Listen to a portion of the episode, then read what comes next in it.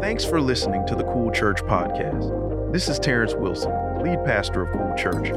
We're praying that wherever you are on this journey, that this message encourages you. And we want you to know that you were created out of love. And now, here's today's message. And so now I have the great privilege of welcoming our speaker, our guest for the day. And but you know, it's hard to, to to reference her as a guest because she's family, right? This is our sister. Our sister has come all the way from Norfolk, Virginia with her husband, David, who's right here, and I'm sure she's gonna shout him out. Um, so I don't wanna steal her thunder. But um, they have come all the way from Norfolk, Virginia to give you a message. She has been sent on assignment. And I believe that you are so special. You are so loved by God that He has a specific message for you. He considered you. And He has sent a messenger to deliver that message to you so that you can live in your purpose and calling that He designed for you. You believe that? And so today, I pray that you lean in, that you take notes. If you have the Cool Church app, use those notes. Um, and our sister, and one thing about her is that um, she's my pie. And for those of you who were in the session yesterday, you know what that means. But everything that we do together is done in excellence. And so PIE stands for Partner in Excellence. And so we named our, ourselves that because every time that we're around each other, we lift each other, we elevate each other, we love each other well. And so I'm so honored that she is here to elevate you, right? Because we're family. And the last piece is that you might have remembered her dad, Bishop Courtney McBath. That's her father. And we've seen David, um, Pastor David Osborne speak. We've had Pastor Janine McBath, that's her mother. And now we've saved the best for last. And that's my sister, Lydia Osborne. So if you will, Cool Church, one more time, let's get up on our feet and honor our sister.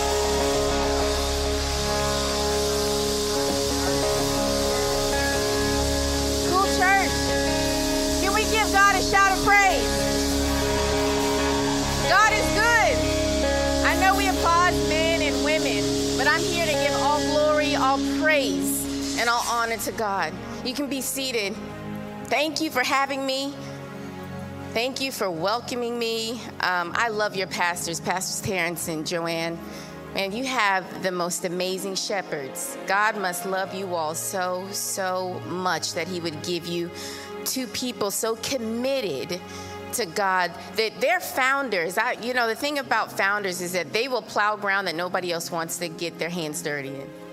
They go and they seek out places that, and, and they're led by God, and the Spirit of God rests upon them, and the anointing of God rests upon them as it does in this church. So I am honored. I don't take this casually. I don't come in here just want to say some good words. I come here with a word from God. I know it's an assignment that I'm on. I told Pastor Joanne, I was praying for you all. I was fasting for you. I said, God, what do you have me to say to your people? So I'm so excited about what God wants to do um, in us today. Can we just clap again for your pastors, Pastor Joanne, Pastor Terrence? And I honor my parents, Bishop Courtney and Pastor Janine McBath. I just call them mom and dad, but they have been leading our church in Norfolk, Virginia for over thirty-three years. Uh, and they are also founders. They founded our church. And David and I, we have been married for fifteen years. We've been leading in ministry together for almost twenty years. And uh, he's a he's a fine, tatted up piece of goodness. And I, uh, yeah, you didn't take my thunder. I was I was peeping you out from around the corner. But I love, love, love this man. Um, he provides a space for me to really express God's design in me.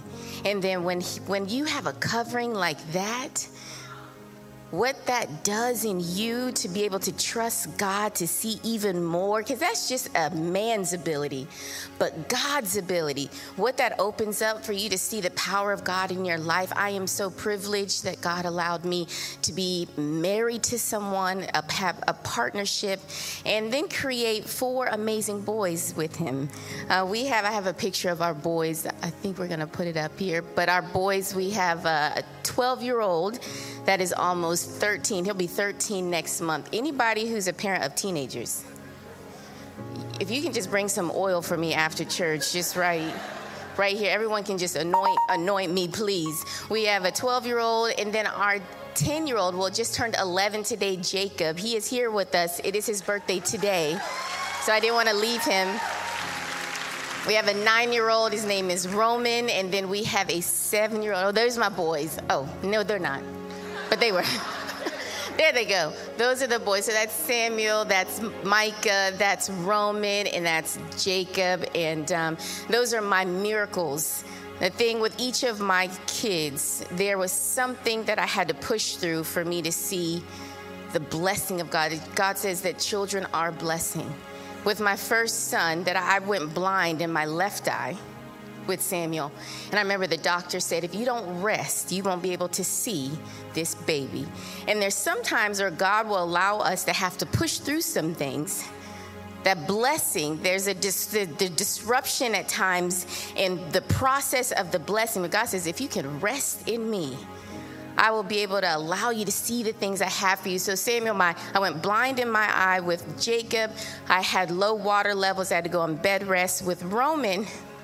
They said he had a condition that was not compatible with life. So they sent us to someone to just abort the baby. Just be prepared. It's just what he has is not compatible with life. And so he's our miracle baby. God, we went through all these different tests, and all of a sudden the doctors were like, well, we don't see that issue anymore. And the thing is, we just prayed over that boy. I'm telling you, if you...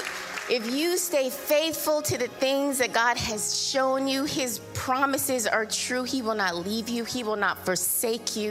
And it is a, it's a true testament of his love for us. And then Micah, that brother is just crazy. I don't know what I was doing when I was pregnant with him. I must have been eating some crazy stuff. That boy will buck on you. And I just love him. I'm just trying to just reposition that passion. Um, but those are my kids. Those are my boys. I love them, and I just honor them. Um, and then I just honor this position. I don't take it lightly. So I want to get into the word. Y'all ready for the word? We're going to go to Luke fifteen, verses one through ten. Luke fifteen, verses one through ten. I'm going to be reading out of the New Living Translation. That's in the New Testament. It says, tax collectors and other notorious sinners often came to listen to Jesus teach. This made the Pharisees and teachers of religious law complain that he was associating with such sinful people. Do people complain about the people you have around you? He was associating with such sinful people, even eating with them. So Jesus told them this story. If a man has a hundred sheep and one of them gets lost, what will he do? Won't he leave the ninety-nine others in the wilderness and go search for the one that is lost until he finds it? And when he has found it, he will joyfully carry it home on his shoulders. And when he arrives, he will call together his friends and neighbors, saying, rejoice with me, because I found my lost sheep. In the same way, there is more joy in heaven over one lost sinner who repents and returns to God than over ninety-nine others who are righteous and haven't stayed away. Or suppose, verse eight, a woman who has ten silver coins and loses one, won't she light a lamp and sweep the entire house and search carefully until she finds it? And when she finds it, she will call in her friends and neighbors and say, rejoice with me, because I have found my lost coin. In the same way, there is joy in the presence of God's angels, even when one sinner repents. Let's pray. God, we thank you, for you've designed this moment for destiny. You've designed this moment for us to hear your word, to not just be hearers of the word, but to be doers of the word. I thank you, God, that I hide behind the cross so you will be seen, so you will be glorified. In this moment right now, I don't know where your people are coming from, but I ask that you replace, replace anxiety with peace. God, you replace uh, confusion, God, with a competence and a commitment to your word. I thank you, God, that you give us a heart that longs after you. Lead us, God. Let your word illuminate in us today something new, something fresh, God, because we know that we have been set apart and set aside for this time. We do not come in here casually, but we come in here prepared to hear a word from you. And we thank you, God, for what you're going to do. In Jesus' name, amen. My message is called The Revolution Will Not Be Televised. The revolution will not be televised. Many of you, I don't know, we got some people that were in the sixties and seventies. This phrase was coined by Gil Scott-Heron in the song during the climax of the seventies, late sixties, early seventies, in response to most, much of the social and political issues that many of us still see today, inequities very similar to what we view on our own televisions. A time like now where the believer will not be able to just plug in their television and watch a world lost in their sin with apathy. The change that we are praying to see can only come by active participation. Jesus was about that action. He didn't need a post. He just remained in position. I'm asking you today, where have you been planted in position to cause change and to bring a revolution? The sending of Jesus agitated the religious order because he revolutionized the order. He changed the game. Jesus became the new order, the new covenant in human flesh. Jesus was a revolutionary. Cool Church, you have been commissioned to disrupt the usual order of this day. You've been positioned in a place to bring miracles into every situation that you encounter. Revival rests on you not to just remain in this house, but to revolutionize a region and a whole generation. You don't have to go to another country to find your mission field. You're a missionary the moment you walk out the door. You're a missionary the moment that you open the door and say, God, I'm going to walk on purpose today. Lead me and direct me. Holy Spirit, I submit my ways to you so that any place that I find myself, I don't mind being inconvenienced for you. A revolutionary is just involving or causing a complete dramatic change. Because the love of God, if this is Cool Church, like we say it is, we are created out of love, for love. So the love of God is not passive. Love is a force. Doctor King says it best in his book, Strength to Love, that love is the only force capable of transforming an enemy into a friend. How many enemies have you encountered where the love of God has changed them into a friend of God? How many people have you encountered where you've changed the trajectory of their lives? Is this not what Jesus did? Yet when we were in our own sin, the Bible said we were enemies of God. We had beef or we had strife with God. And yet Jesus dramatically changed our position from enemy to friend. How many times have we ignored the Spirit leading us to go get Jesus's friends? How many times has God just asked you to just be aware of the people around you? But we get so caught up in our day and the distractions of our day that we miss eternal encounters. Tell someone you are a revolutionary. Tell them you are a revolutionary. Like, like you mean it. Like, I'm here to make some changes. I'm here to make some changes. I want to just give you three tools a revolutionary needs. The first thing, be prepared for sinners to run towards you while some saints run away. Be prepared for some sinners to run towards you while some saints might run away. Because the Bible said tax collectors and other notorious sinners often came to listen to Jesus teach. And it made the Pharisees mad because tax collectors were seen as oppressors. Some of them were Jewish people who were working for the Roman Empire, oppressing their own people. So oftentimes they were left out of these religious uh, worship areas because people didn't want them around because they were seen as oppressors. You may say, you might say, well, when I, I'm not Jewish, then what does that have to do with me? Well, think of an oppressive group. So think about this group and then think about cooking a good meal for them. Or maybe have your mama cook a good meal for them. And then tell her the meal that you made for this group of people are the ones uh, that wanted to rob you. Can we do that? Can we cook a meal for someone who wants to oppress us? Can we make space for people to come enjoy the food of God's word with you? Can you bring them into this house and invite them in the kindness of God and the love of God and say, you know, I know the places that you like to be around, but I but I want to bring you to the house of God. Can we bring those people into these spaces of love? Can we patiently believe for someone like Saul, who became Paul, the writer of most of the New Testament, who formerly murdered Christians until he encountered Christ? My question is, do we have that kind of confidence in God to guide an enemy into friendship with God? This kind of work only comes when we walk in total agreement with the Spirit of God. He is our helper. The Bible says that the Spirit of God is our helper, so we must activate his power to love in a revolutionary way.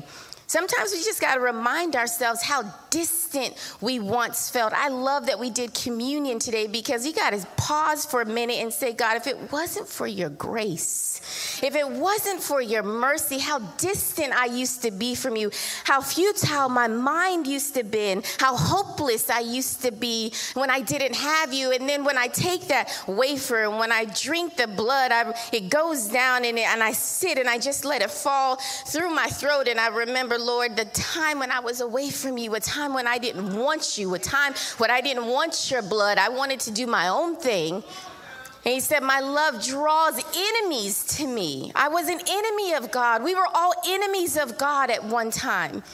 He says, I love you enough. I want to be your friend. And it wasn't just enough for him to send his son to die for us, but he said, I'll give him yours. I'll give the Spirit of God to you so that you can do my work.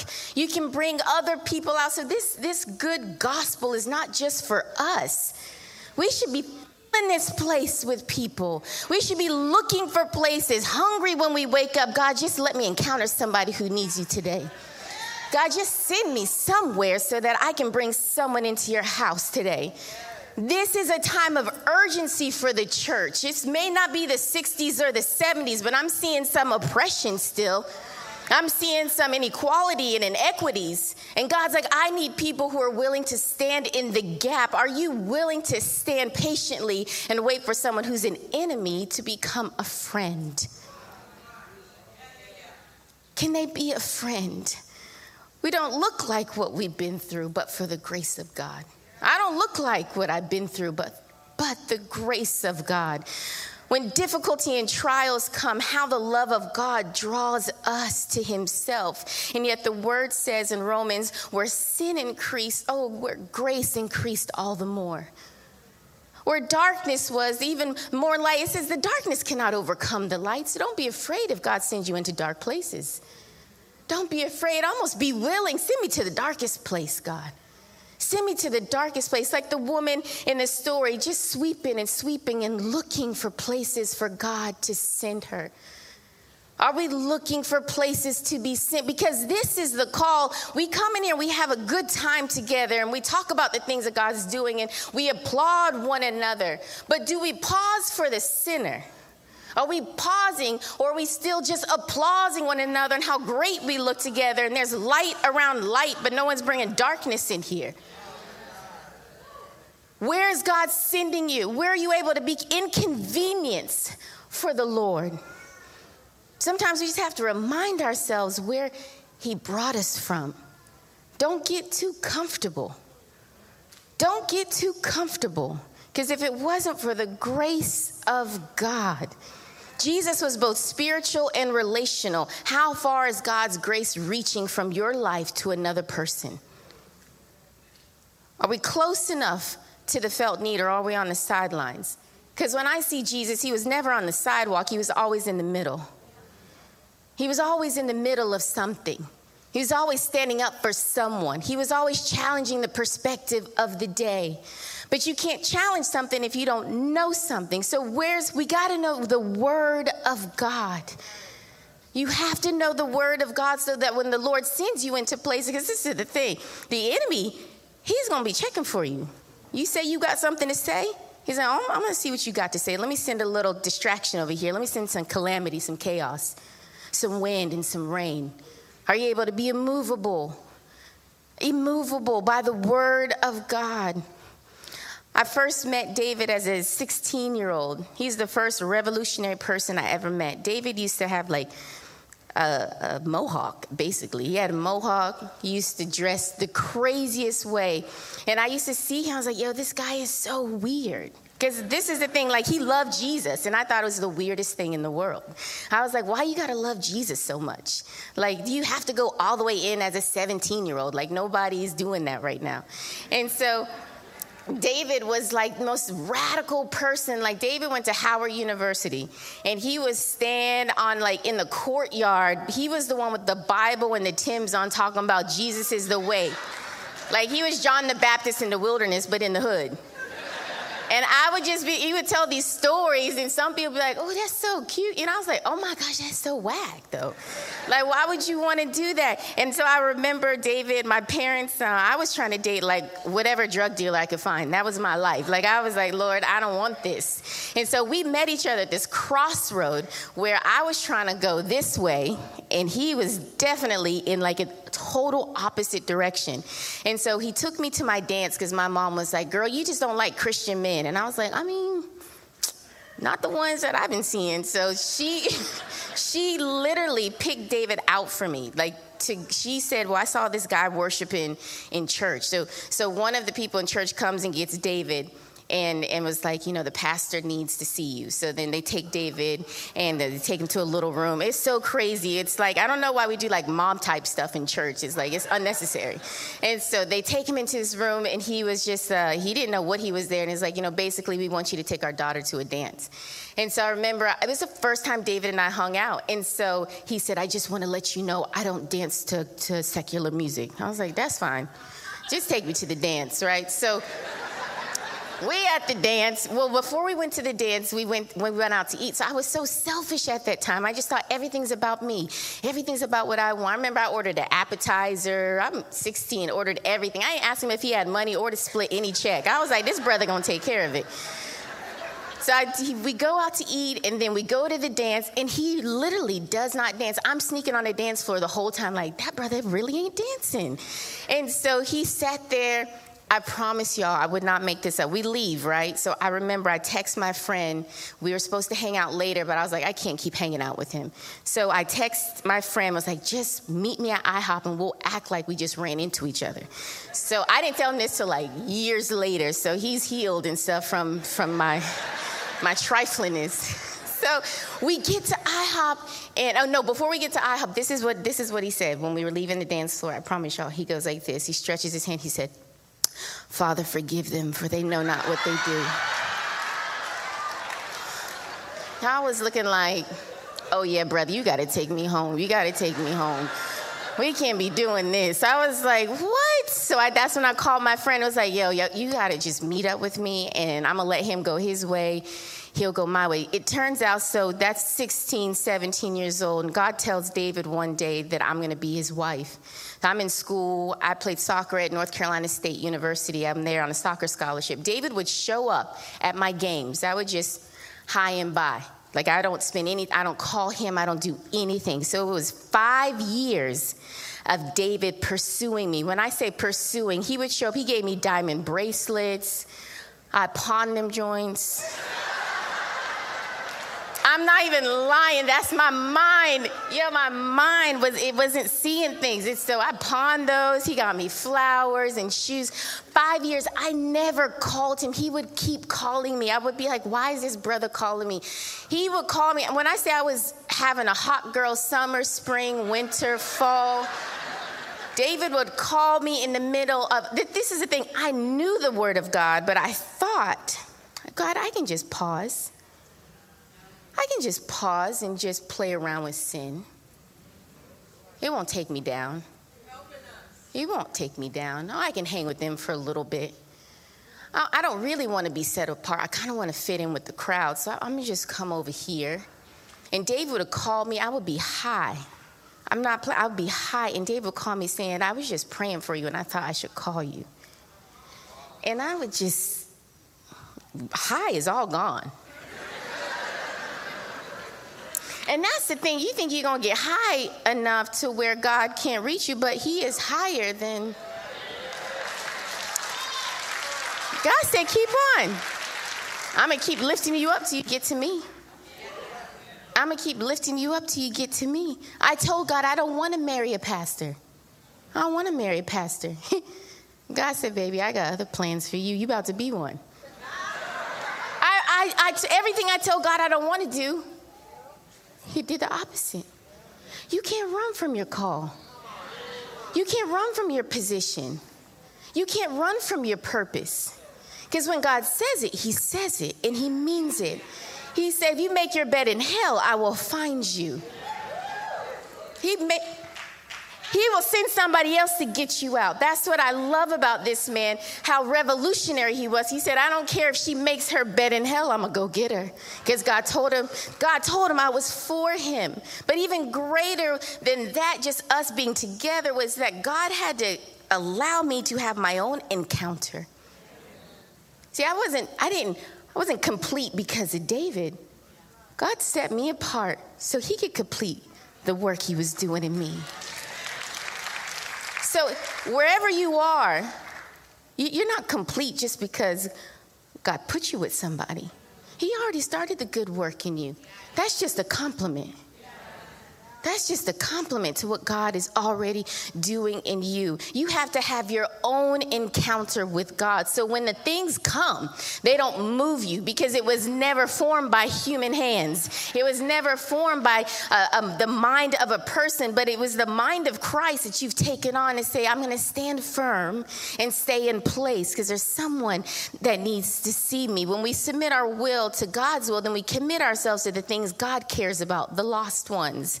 The hidden figures. Can you find them? Are you looking for them? Number two, a revolutionary needs to know that one is worth the wait. Just that one. He said he'll leave the ninety-nine for the one. One is worth the wait. Sometimes we're like, God, use me to do all these great things, ten things, twenty things. He's like, can you just be faithful to the one? It's the one thing I'm asking for you to do. In our own sin, God saw us and rescued us. As we sweep this broom, it's like the Holy Spirit is just moving us and strengthening us. The thing about the woman, when I envisioned it, she's just sitting there. She's in her own home. She's in her own place looking. What tools are you using? So she had a broom and a light. The light is the word of God. It lights our path. It says it's a lamp into our feet and a light into our path. But the broom, what's your broom? What's your skill? Where is God leading you? That skill is not supposed to just be self-seeking. It should be to serve. Who are you serving? Who is your power serving? Is you, where are you sweeping? Are, are you getting in the crevices of that community? Are you able to get your, your hands dirty? Because if you, your broom can't get to it, can your hands get to it? I got to get to them. I got to get to them. Where, where are you sweeping? Where are you going? What are you using? What are your tools? Because if you don't have any tools, the enemy will come for you, and then he will try to throw you around. I'm telling you, he doesn't like the people of God, because the thing is, we have something he doesn't have. We have a relationship. We have access to power. We have access to the Creator. He comes to steal, to kill, and to destroy. And we have life everlasting. He wants that. He's mad about that. He lost that. So he's trying to hide all the, he, he's like, oh, the Christians won't go over here. Psh, the Christians don't go over here. They don't go to the L G B T Q plus community, do we? What? We don't bring them, we don't bring people into our church. Do we go over here? Do we go, do, do, do we help the single mother? Do we resource our community? Do we find out the felt needs of our community? Or are we on the sideline just like, oh, somebody's going to help. We got, we got our tool. We just holding our tool. Oh, we'll let them come get it. No, you come give it. Where are you going? Are you helping out? Are you serving? Are you volunteering? These are things so that the people of God can be seen. Not just shadows pretending to have power, but empty. But empty. The Bible talks about that. We have the illusion of power because of our goodness. We talk about our Christian morals, but we're not releasing any power to anybody. We're hoarding it. We're, we're loving it here because people can see what I'm doing in my church. They can see me serving. But if I go out there, I won't be seen. So I want to make sure, let me put it on my reels so people make sure they see me serving. Let me post about it. I get out of position just to post because you got to see what I'm doing to find value. I'm asking, are you going into the dark places where you will not be seen? The only thing that should be seen is the light of God. So I hide myself. I abide in the shadows of the Almighty so that he can use me to empower someone to find him. Where are we sweeping? Where are we going? I have a friend. She is doing my, uh, she's been doing my hair for a while. And I remember when I first started talking to her, she said, uh, you know, I don't believe in the church. I said, that's fine. You can keep twisting these edges up, though. So I just sat there. Keep locking me up, though, sis. Keep locking me up. So she, she said, you know, I don't believe in the church. I said, okay. Six months later, she's, I keep going to her. She says, uh, you know, she said, I'm having issues. I'm having problems in my relationship. Okay, I'm listening. You know how you just sneak in good advice, but she don't know it's godly advice? Let's be real, real stealth about it. So I was like, okay, well, you should, you should, have you thought of counseling? No, I know we, we, we talk about stuff.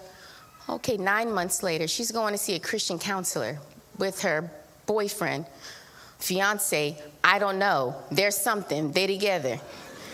So she's going to see a Christian counselor, but she don't believe in the church. But it's okay. She She's getting some counsel. Twelve months later, I keep going back. Twelve months later, tell me about her relationship. She says, well, Lydia, can you come to my house? We're having a housewarming. You know, if you just, you know, I'm trying to get people to bless it. Trying to get some energy in there. I'll come in there with the sage. I know what spirit, what energy I'm bringing. I said, okay, I'll come in the house, send her a gift. I'll just show up at her job and give her gift cards. How are you just showing up giving kindness? Giving kindness to people. Not anybody can give you anything back. I'm not looking for that. But what, what are you giving? So I keep going, keep talking to her. It's been twelve months. Keep going, keep talking, keep, keep serving. That's the thing. Can you undergird someone? Can you come under to lift them? How are you leveraging your place in Christ for someone else, for their salvation? Are you leveraging the power of God in you to be able to put you in a place where you can set somebody up on higher ground? Twelve months later, she's talking to me again. So this time, I'm sitting in my seat. I said, Lord, you know, I want to tell her, give her scripture, scripture. This time I'm sitting in my seat. And then I, I said to her, I said, you know what? I said, um, do you, I know you don't believe in Christ. She said, in, in the church, because she just the church. I don't know what issue she had with the church. She doesn't say Jesus. She says the church. I said, well, I'm not talking about the church. I'm talking about Jesus. I said, do you mind if I give you, um, send you a video? Because there was a message preached. She said, now, you know, I don't believe in that, but but you can send it. I said, thank you, Lord. I said, I told her, I said, you can put, she said, this is what she said, I pray to, I pray to her, I pray to the universe, I pray to God, to her, whoever she is. And I said, well, I want you to offer another perspective. Put that up with your other gods, and, and I'll just go ahead and send that to you. And she's like, I'll take it, I'll take it. Are you okay just offering what you have in a moment? Even if someone is against what you believe, will you still offer what God's given you? Will you offer your testimony? Will you testify? There's a time where we have to testify. We have to give an account for what God is doing in us. There are people waiting to be found. They have no idea that they're lost. And how many times have we casually missed opportunities to advance God's kingdom on earth because we're too busy deciding if it felt right? Is this really right? Oswald Chambers says, if you select your own spot to be planted, you will prove yourself to be an unproductive, empty pod. However, if you allow God to plant you, you will bear much fruit. How many of us are seeing fruit? How many of us are seeing a harvest? What does the Bible say? about the harvest. It's plenty, but the laborers. Where are the laborers? We're supposed to be co-laborers with Christ. Where are we laboring? What is it producing? Galatians six nine says, and let us not become weary in doing good, for at the proper time we will reap a harvest, a harvest if we do not give up. So what I'm asking you is, don't give up on that person. Don't give up on that neighbor. Don't give up on your sister. Don't give up on your brother. Don't give up on your coworker. Because God will complete the work that he's begun in you. But he just needs to see people who remain in place. Like the woman, if nobody sees you searching for the lost, would you con- would you continue serving? Will you keep searching for that coin, that valuable brother or sister who Jesus said, they are my focus. Don't give up on them. And last, number three, is the revolutionary must find security in the secret place. The revolutionary man or woman must find security in the secret place, because a revolution begins in us. Romans twelve and two says, do not be conformed to this world, but be ye transformed by the renewal of your mind, that by testing you may discern what is the will of God, what is good and acceptable and perfect. We don't know the will of God until we get some tests. The tests are the evidence that, okay, he's working that will out. Are you putting yourself in places to be tested? Because out of our tests come our testimony. So we got to make ourselves available to be tested so that we can produce a testimony. Your mind informs your heart, and your heart transforms your habits. So your mind informs, what am I bringing into my mind? And then what that transforms to my heart. And then my heart, it, it informs my habits. The Bible says where your treasure is, there your heart will be. So is your heart going after God's treasure? Is your heart sweeping, looking for that coin, God's treasure? We, did we give up? Did our legs get tired? Did we get weary? Did it take too long? Because I don't remember the Bible saying that there's is a time on it. Because the work even that he does in us, he's going to bring it to completion, but it may take some for some people five months, some people five years, some people twenty years. But is he still God? He's still working in us. So he's still asking us, can you still keep seeking? Can you still keep seeking the treasure that I have? Because they are treasured people of mine. We must see ourselves on assignment, ambassadors for the Lord. Our work is an extension of our Father. We are the branches, and our endurance comes from remaining in the vine. John fifteen and seven says, if you abide in me and my words abide in you, ask whatever you wish, and it will be done for you. The work of a revolutionary is not easy. You're an agitator to the, well, the realm of spiritual wickedness and darkness. You must be led and guided by the voice of God. You have to know that you are called and you've been set apart. You must commit to a consecrated lifestyle, not just a momentary fast. Your life must be a commitment to consecration. Consecration just means set apart. There's a time that God needs to set you apart so you can hear from him. You can hear his voice leading you. Consecration will make room for celebration. Consecration makes room for celebration. What happened when the woman found the coin? She, she called her friend. She threw a party. That's what heavens do. And when you consecrate yourself, I'm set aside for the use of the Lord. Heaven has a party because, look, he says it's going to rejoice when you find the coin. It rejoices when that sinner comes to faith. It's the work that you put in, the work that you continue to do. You keep going to God in prayer, offering up petitions for that brother or for that sister. We must immediately bring people into community so that they feel they belong in the community. The Bible doesn't say she cleaned up the coin before she brought it to her friends. Oftentimes we think, oh, Lord, I know I know you called me to this place, but let me clean them up a little bit before I bring them to my Connect group.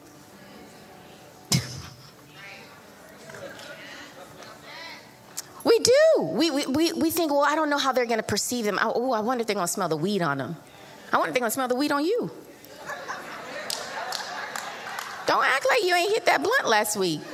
God forgave you. You don't think he can't forgive them? And I'm not coming for what you do. I'm just saying, sometimes we have this, we act like this proximity is God's preference. God says, wherever I am, there's liberty. You don't have to clean anybody up for freedom. That's God's word. He just asks you, just bring him to me. I'll do that. That's not even our ability. That's not even in our jurisdiction. God is like, I want you just to plant a seed. Water the seed. Be kind to people. Look out for your brother or sister. Uphold somebody. Help out that person in, in your job, on your job, or in your community, or in your neighborhood. Look for the coin. Look for the need. What is the need? Not what you think the need is, but you got to be close enough to where you know what the need is. My neighbor needs a babysitter. My coworker needs some help. What is the need around you? We can't walk out into our communities casual. We can't walk out into our communities just being figureheads of hope and not bringing anybody into true hope, true community. Where are we being led? This is our call as we become like-minded in our mission. Jesus says, and I, when I am lifted up from the earth, I will draw all people to myself. When you usher in the power of God, your purpose, your, your sweeping, when you usher in the ability to reach people in these places, in these dark places, when you resource people and places by the love of God, you're showing them God. You're lifting up God. He says that you lift me up. I will draw people unto myself. Show, show people what it looks like to really serve. Show people what it really looks like to be godly, to be loving, to be enduring, to be patient, to be gentle, to be kind, not to be self-seeking, self-serving, but to be able to uplift someone, to undergird somebody. He is calling us to draw men and women to himself. And I'm closing here. What are we changing? We're revolutionaries. I say the revolution will not be televised. It'll be actualized. It'll be felt when I encounter you. It'll be felt when I sit with you. It'll be felt when I talk to you. It'll be felt when I'm accepted by you. I don't have to clean myself up to be in your presence. It'll be felt. That's what Jesus did. He got close enough to feel people. He didn't stay far away, shouting at him, you should do better. You should come to me. No, he, he touched him. My grace is sufficient. My grace is sufficient. His grace is sufficient. And what his grace will also do, it'll give you the power. It'll give you the power to walk out the God visions and God dreams that he's given you. There's change I know that many of you want to see in your community. There's change that I know you want to see in your home. There's change that I know you want to see in your life. But let him start here. Change our hearts. Say, God, I don't want to conform to this world. I don't want to conform to a perspective that's not biblical. I don't want to conform to a worldview. I want to conform to God's view. What is your view? What is his view for you? Do you know what that is? And then use that to be the catalyst for your life. Use that and ask God, petition God, put me in places where I'm not going to miss someone today.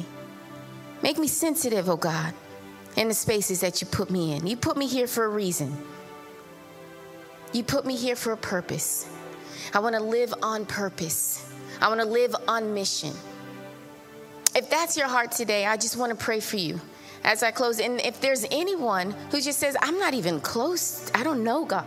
I don't know the Lord as my Savior. I want to pray for you as well, because this life that he has for you, it's, it's available to you today. What we did today, and we, we were in remembrance of what God did. That's a moment for you too, to have to say, Lord, I was away from you. I was, I was an enemy of Christ. But I became a friend today, and I allowed the blood of God to wash away my sin. And then I want to pray for those of you, maybe you feel like I got off purpose. I get distracted. I don't really wake up looking for my community to be my mission field. I'm always asking God, send me somewhere else. I want to be a missionary in another country. And God said, I just want you to be on mission here. If you want to just recommit that to the Lord, I want to pray for you. And if any of that applies to you, if you just raise your hand, I'm just going to pray for you today. God, I thank you for your people. I thank you for brothers and sisters who want to be on mission, who want to be revolutionary. They want to revolutionize their community for your glory. Not glory that is self-seeking, but glory that serves the purpose of heaven as eternal value. We thank you, God, for positioning, positioning us in places to bring the power of God. Give us a heart of celebration for those that come to understanding in you. Give us a heart willing to continue to seek and look for and seek out dark places so that we can find the one. Don't make us too comfortable with the ninety-nine that we don't look for the one. Don't make us comfortable anymore in our places, high places and lofty ideas of thinking that this is what success means. It's being up high. In your eyes, success is being down low. It's being low and being close and humble to the ground, being able to keep our ear close to the needs of the people, and keeping our eyes open and aware of what you want to do. Bring us into this knowledge continually. We consecrate ourselves, not just for moments of fasting, but we create habits of consecration, of times we set ourselves apart. I pray that you will uh, in, impress in our hearts even times in the week that we just want to be with you. Give us a hunger and a thirst for you, God. We thirst after you. Like a deer panteth for water, God, I pray that you just, uh, in, in this moment, God, just begin to lift the faith and, and lift the hunger of your people to seek and save the lost. And for this, we give you glory, we give you praise, and we give you honor. In Jesus' name, amen. Amen.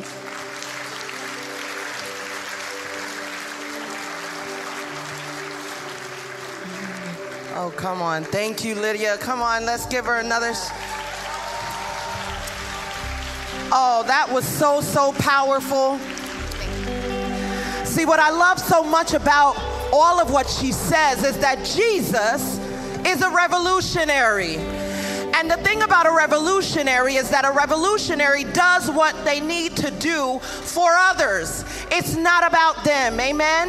And I love that Jesus sacrificed himself for us all.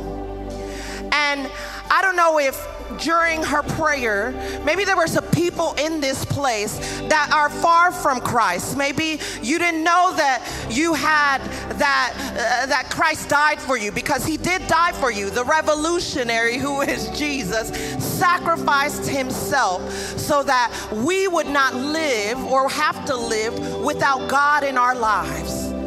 Oh, Jesus loves us so, so much, amen? And so there's a scripture that says, if you believe in your heart and you confess with your mouth that Jesus is Lord, you will be saved. So Christ already sacrificed himself for you. And so in order for his sacrifice to apply, to be applied to our lives, because the reality is, is that the wages of sin is death. But God doesn't look upon our sin. He sees the blood of Jesus on our lives. But that's only when we accept the blood of Jesus into our lives, when we say yes to Jesus. So if that was you, as our dear sister prayed for us today, and maybe you said, man, I, I, I, I want Jesus in my life. I may not have known or been uh, understood the power of him and, and his blood, and I didn't realize that he sacrificed himself for me, and man, I I, I want to live a life for him. If that's you, raise your hand. Come on, put your hands up. We got to do something different if we want something different to happen in our lives. And, and, and, and I see some hands. I see hands. I see hands. I see hands. Come on.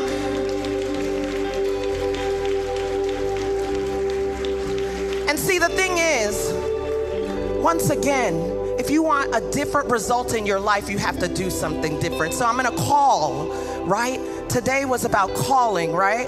So if you raised your hand in this place, won't you take one more step and join me up front here uh, so that I can pray with you. I just want to pray with you because you can't make a, say you want Jesus or make a decision that, okay, you're going to allow Jesus into uh, your heart and then you go without power.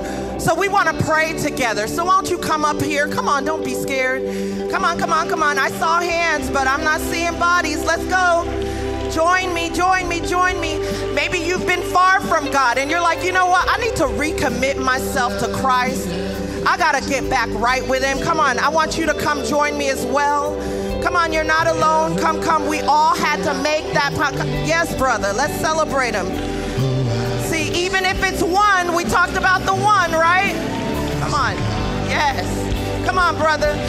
If there's anybody in this place that wants to recommit their life to Christ, maybe this is the first time you come on, and you know what? Here's the thing. We don't do things alone. We are a community. We are family. So why don't you look to your left right now or your right and say, man, if you're scared, I'll go with you. You don't have to go alone. Hold their hand. Take their hand and drag them down here. Come on. Let's go. Let's go. If you saw somebody raise their hand, be like, I'll go with you. You don't have to go alone. I'm giving you a few minutes. Giving you a few minutes. All right. So, brother, it's interesting because we talked about the one today. And you are that important to Christ. You are that important to the kingdom. Oh, we got sis, sis, sis. Now it's two, but it did sound better when it was one. But we two, we have one pair, right? Come on, sis. Let's go. Let's go. Come on. That's right. You know, it's not meant, this is not meant to embarrass anybody or to make anybody feel uncomfortable. But the reality is, is that some of us have been too comfortable in our sin, right? And we got to get a little uncomfortable and do something different for God to move in our lives, right? See, I love the faith that you applied, and maybe this is the first time that you've made a gesture like this or or, or a, um, a commitment or a declaration, right? Because making, stepping out is a declaration. And as we're in this wave or in this move of being a revolutionary, stepping out from where you were to this new place that God wants to take you, I believe it's an act of rebellion against hell. And I love that you did that. You are a revolutionary. Because you said, you know what? I gotta do something different.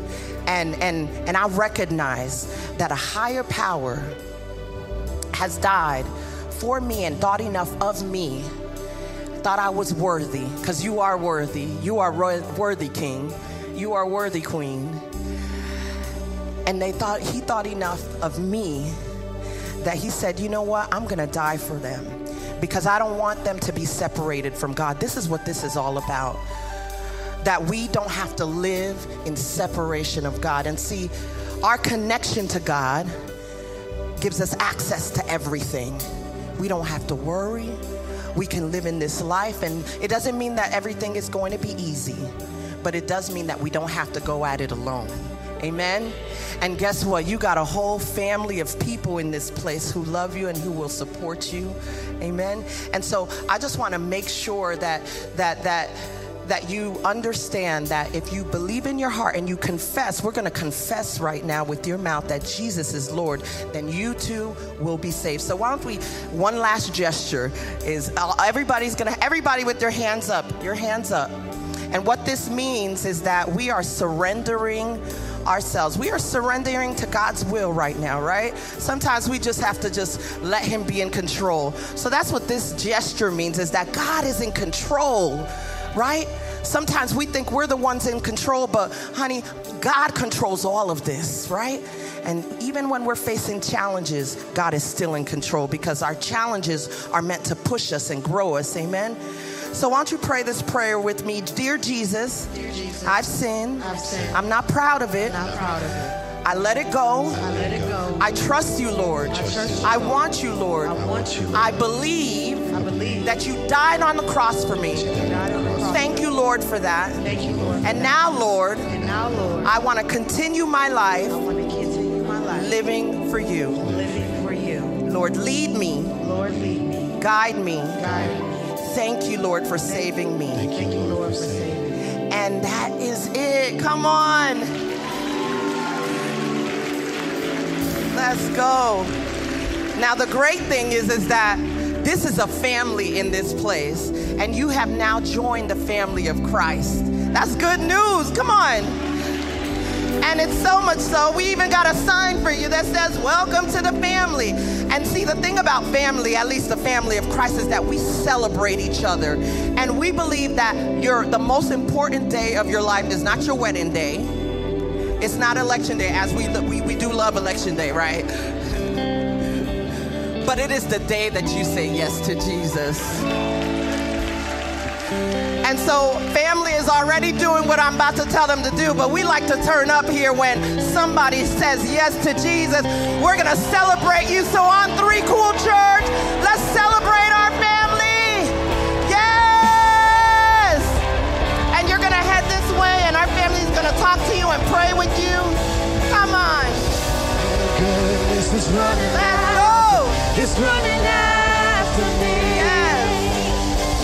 Your goodness is running out, it's running out to me. How beautiful. Don't ever say you ain't seen a miracle before, amen? Every time we see people turn away from their past, turn away from sin, that's a miracle. Saying yes to Jesus and saying, you know what, flesh, you're not in control. Spirit is in control. That's a miracle. And every day we have to die to ourselves, and we have to choose Jesus every single day. But it was beautiful to watch people do it for the first time, right? Remember your first time? It was beautiful. And so thank you, Pastor Lydia. What a powerful word. I believe that today was about... Don't end now. It sounds like you're about to end. Keep going. Before we go, we can't hear a word like that and do a special prayer, because I believe that what that was all about was releasing an anointing to do. A lot of us like to sit around and talk and point. And I don't think there's it's a coincidence that we have elected officials in the house who, by the way, sat through the service. Shout out to y'all. A lot of people like to tip in, say their piece, and then peace out. I'm like, nah, you sit and you listen to the word. You about that life. So I love that, because what they represent is people who are doing. Whether or not you agree with them or not, they're doing. And they're utilizing a platform that God has positioned them to do what they think is right, and what God is leading them, hopefully, in their heart to do. And so I believe that there's a call for all of us in this place, for believers in this place, to stop sitting around and pointing, but to do. And to utilize the gifts that God has put inside of us, to go and get the one, to not be blind to the sinner, to do what's right. See, we can't be sitting up in church all the time getting spiritually fat and not sharing everything that we've heard. Yes, I said spiritually fat. Some of us are just taking, taking, taking for ourselves, but what are we giving out? How are we utilizing what we've been given to help others? Revival is not about sitting around and taking it all in. It's about being empowered so we can go out and have other people come to know Jesus. And so I want to pray. I want a special prayer for some believers in this house to get to action. We got work to do, people of God. God has positioned people in your sphere of influence. God has positioned you in the marketplace. Don't think that because you don't work in church, you're not a pastor. Don't think that because you you you, you may not be a pastor vocationally, but you are called to represent God in the world. And as a matter of fact, you are closer to those that don't know him. So in essence, your job is even more important, for you to bring people to Jesus. And so I want to pray right now. And as a matter of fact, I don't want us to stay comfortable either. If you're a believer in this place and you call yourself a man or woman of God, as we close out this Men and Women Summit, I want you to come to the front, because we about to pray for action, right? I want God to move us. Don't wait for me. Let's go, let's go. Men and women of God, are y'all ready to move and utilize your gifts? Are you ready to utilize your gifts to affect your community, to give people hope? Are you ready to utilize your resources? Deploy the, deploy the resources that God has given you to affect somebody, to help somebody. You ain't got to necessarily march, although you can.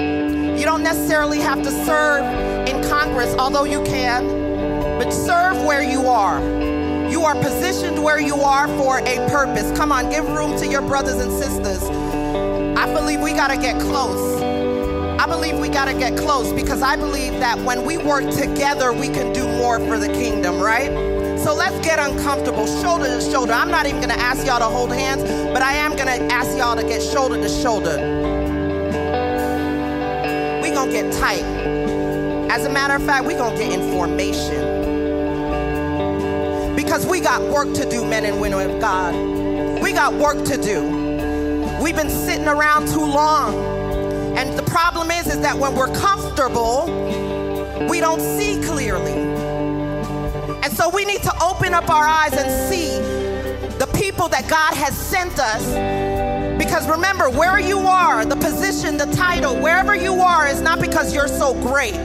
Because it's because that's where God has positioned you to do the work that he's called you to do. So why don't you lift up your hands right now, and we're gonna pray. Open up your hands, that we utilize our hands to do the work that God has called us to do, to utilize our hands to affect change, to utilize our hands to help others, and not be selfish, not be grabbing things for ourselves.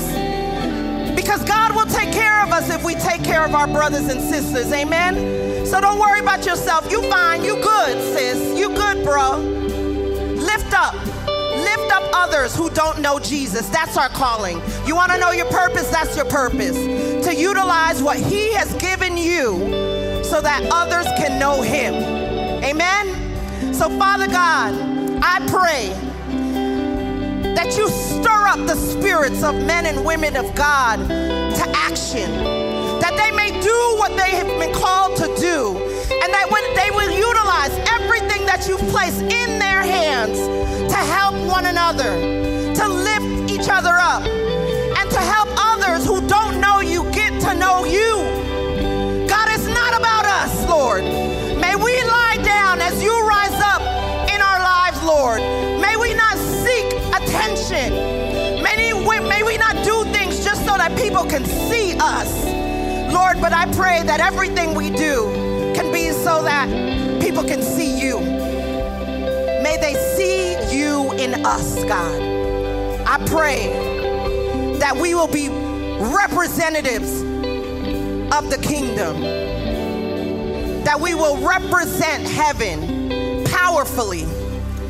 And God, I pray that the people that you've positioned us around will get to know you, Lord. Give us the words to speak. Give us the opportunities.